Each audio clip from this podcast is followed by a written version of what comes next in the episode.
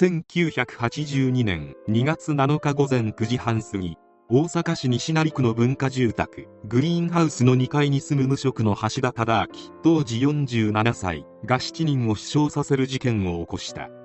覚醒剤使用者がいかに危険かいかに関わってはいけないかを如実に教えてくれる事件である。犯人の橋田は15歳で先輩から覚醒剤を教えてもらいこの頃から恐喝。詐欺など思いつく限りの悪事を働き警察から何度も補導されるどうしようもないクソだった。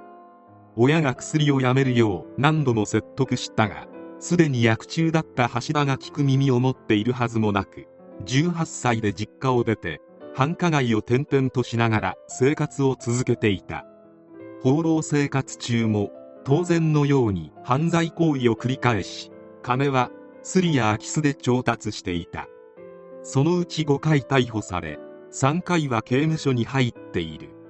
そんな中あるホステスさんと知り合って良い仲になり同棲を経て結婚。ホステスさんが当時知っていたかはわからないが橋田は覚醒剤だけはずっと続けていた。橋田は薬を買う金欲しさに妻に夜の店で働くことを強制。妻が嫌がると子供に危害を加えると脅したり妻に暴力を振るって命令に従わせた。しかし妻の稼ぎだけではまだ足りない。橋田は自分の両親から金を奪い取ることを思いついた。実家へ行って両親に土下座し二度と薬はやらん。これからは真面目に働く。などと言って両親を安心させ続けてそれでな実は結婚して子供ができたんやけど。なんやかやと金がかかるが都合してくれへん？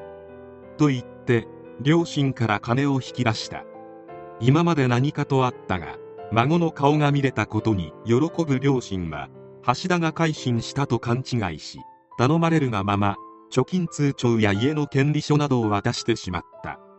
しかし両親の気持ちも平気で裏切る橋田は勝手に家を売却しそれらの金を全て覚醒剤につぎ込んだ。騙された。両親が橋田の本性に気づいた時にはすでに全てを失っていた。自分の息子に騙され財産の全てを失った父親は絶望し心と体を病んで入院。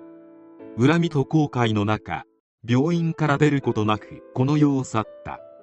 自分の両親をも平気で裏切る中妻とはまだ生活を続けていたが長年続けていた覚醒剤の症状が末期になっており幻覚や幻聴が頻繁に訪れるようになった。被害妄想も激しくなり妻が浮気しているなどと思い込むようになり刃物で妻を傷つけたこともあった。この時は何とか一命を取り留めたが妻の命を奪おうとした罪で橋田は懲役3年の実刑を食らっている。刑務所生活で覚醒剤もやめてくれると妻も子供も信じていたが両親を騙して裏切るような橋田が辞めるはずもなく出所してから間もなく薬を再開した。橋田には禁断症状が次々に現れるようになり妻のみならず全く関係ないアパートの住人にさえ階段を上る足音や干した布団を叩く音など日常での音に対して奴らは騒音を出してわしに嫌がらせをしとるわしを追い出そうとしとる。などの被害妄想を抱くようになっていった。橋田はこんな調子なので仕事をしているはずもなく生活費は月14万円の生活保護費と妻の収入のみ。橋田の自堕落っぷりにもう我慢の限界だった妻は橋田との夫婦喧嘩が絶えずアパートからは毎日怒号が飛び交っていた。アパートの住人も不安を感じておりまた橋田が覚醒剤をやっているという情報もキャッチ。住人連盟で警察にも相談したがただの夫婦喧嘩で出動はできません。また何かあったら連絡してくださいと相手にしてもらえなかった。地獄のような日々に耐えかねて妻は自決未遂をしてしまう。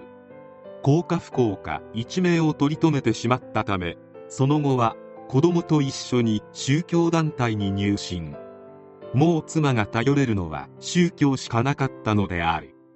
そして2月7日午前9時半過ぎ恐れていた事態がついに起こってしまう。きっかけは些細な口論だった。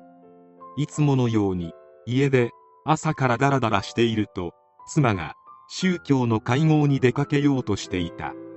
橋田が朝飯の用意ぐらいしていけと怒鳴ったが妻は無視。激高した橋田は妻の手を掴んだがやめてよこのぐうたらが。と叫んで橋田の手を振り払った。仕事もせず家でダラダラしているだけの橋田にこの言葉は強烈に刺さったようで橋田は我を忘れて怒り台所に走って行って包丁を持って戻ってきた橋田は妻をいきなり包丁で襲った。母親が襲われたのを見た息子は何をするんだと橋田に向かって言った。橋田は息子でさえ切りつけて部屋から脱走。事件はここで終わらなかった。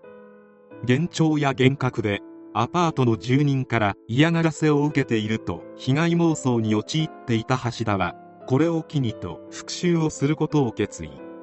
隣の部屋に住んでいた夫婦を襲った。叫び声で気づいた他の部屋の住人が救急車呼んで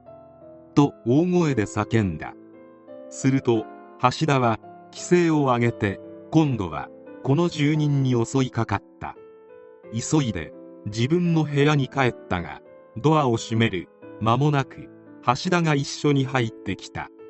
運悪くその部屋にはたまたま訪問者がおりドアの一番近くにいたため橋田に襲われてしまった。アパートの1階に降りていきたまたまドアが開いた部屋の住人2人を襲った。これを最後に橋田は逃亡。わずか5分の強行で4人が死亡し3人が重軽傷を負う大惨事となった。その後橋田は路上をうろついていたところを警察に取り押さえられて逮捕される。取り調べに対し橋田は近所の奴らは神経質な和紙に嫌がらせをするため毎日大きな音を立てるんです。死刑になってもいいから奴らを襲ってやろうと考えるようになった。女房のやつも宗教に凝って和紙をほったらかしにしていた。だから仕返ししてやろうと思っていたと述べた。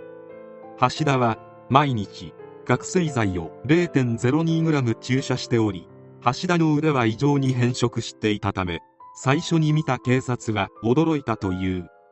裁判にて橋田忠明に対し心神耗弱による法律上の減刑をした場合の最高刑の無期懲役の判決を言い渡した。